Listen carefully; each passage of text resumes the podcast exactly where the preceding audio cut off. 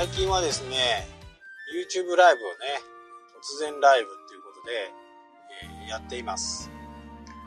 まあ、他にはですね、あのー、プレミア公開っていうのが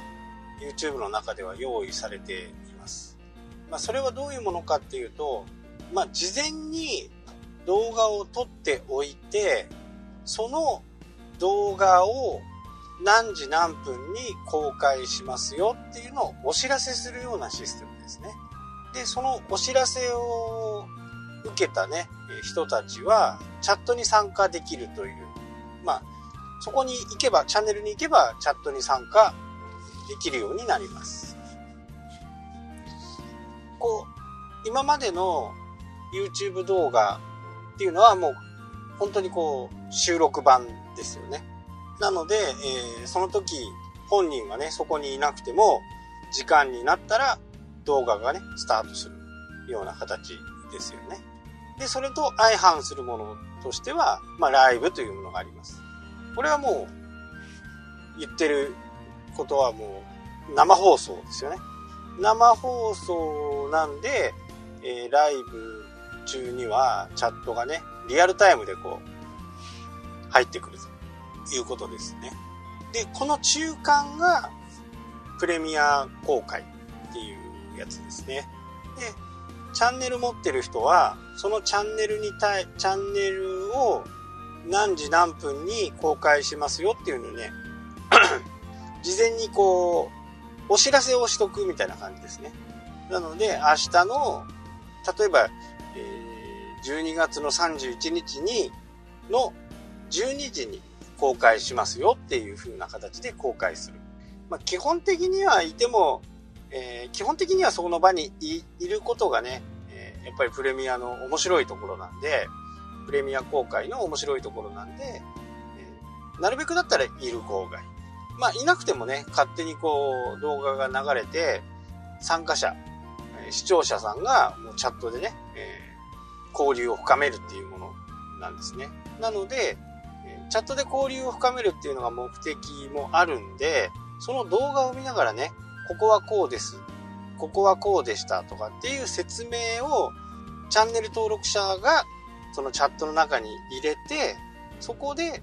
視聴者さんとコミュニケーションを図るというものですね。なので動画、一番初め、普通の動画配信になると、まあコメントという形でこう残る形になると思うんですけど、ライブになるとね、えチャットが始まって、そのリアルタイムでね、こう交流を深めれることができるんですけど、まあやっぱりチャットに時間がかかってしまったりとか、することがね、考えられるんで、なんか落ち着いてライブができないっていう不満もあるのかもしれないです。で、それの中間を言ったのがプレミア公開。なので自分もこう録画画面を見て、その投稿した画面を見ながら参加者とね、一緒にこうチャットをしていくみたいな。え、ここ、ここ何なんですかっていうようなことを、えー、視聴者さんが言ったら、あ、ここはこういう風にするといいよとか、そんな感じでね、えー、チャットが、うん、動画が進んでいくっていうのがプレミア公開。なんとなくわかりましたかね。動画は収録。チャットはリアルタイムっていう感じです。なので、12月の31日12時の20分ぐらい前からね、カウントダウンが始まるんですね。で、カウントダウンが始まった時からもうチャットが確か動くはずです。なので、これから、え、20分後にね、え、チャットがはじ、え、プレミア公開が始まるんで、もしよろしかったら来てください、みたいな感じで、え、Twitter とかね、Facebook とかそういったところにこう流して視聴者を呼び込んでおいて、チャットで話していくみたいな。で、アカウントダウン、5、4、3、2、1、0っていう風な感じで、はい、皆さんこんばん、こんにちは、こんばんは、とか、そんな感じで、こう、チャットが進んでいくイメージですね。で、最近ね、ライブをこう、やってて思うのは、いいっていう人もいれば、悪いっていう人もいるとは思うんですけど、やっぱりライブの醍醐味っていうのは、視聴者さんとね、直接こう会話ができたり、チャットでね、会話ができたりするっていうところがね、やっぱりこう、醍醐味ですよね。で、まあ、あわ、一番最後のことを考えると、嫌われる可能性も非常に高いと。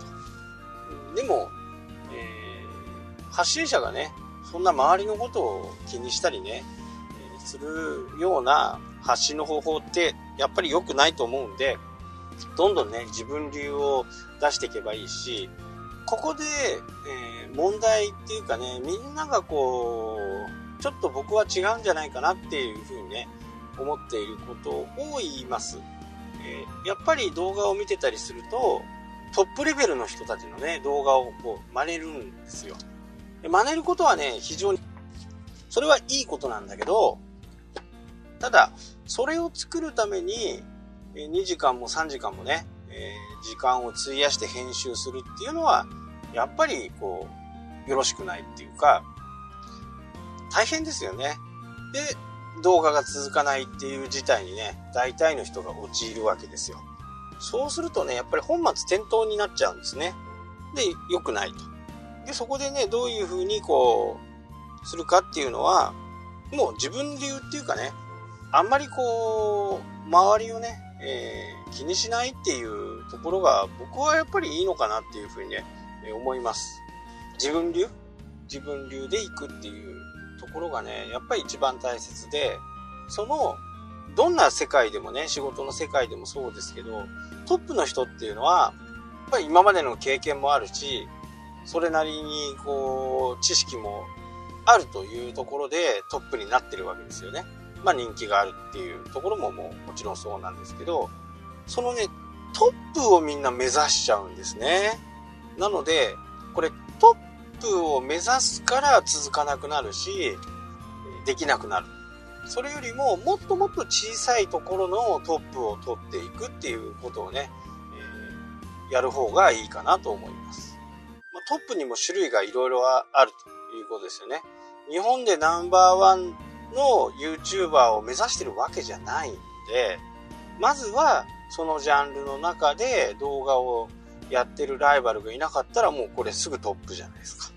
じゃあそれを続けていく。そうすると、例えば札幌のね、中央区っていうところでトップを取ったら、次は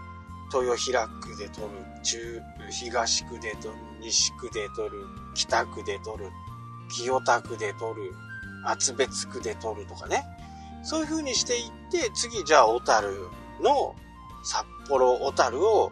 のトップになる。札幌小樽石狩のトップになる。東京で言うと、例えば中央区でトップになったら、次は23区を狙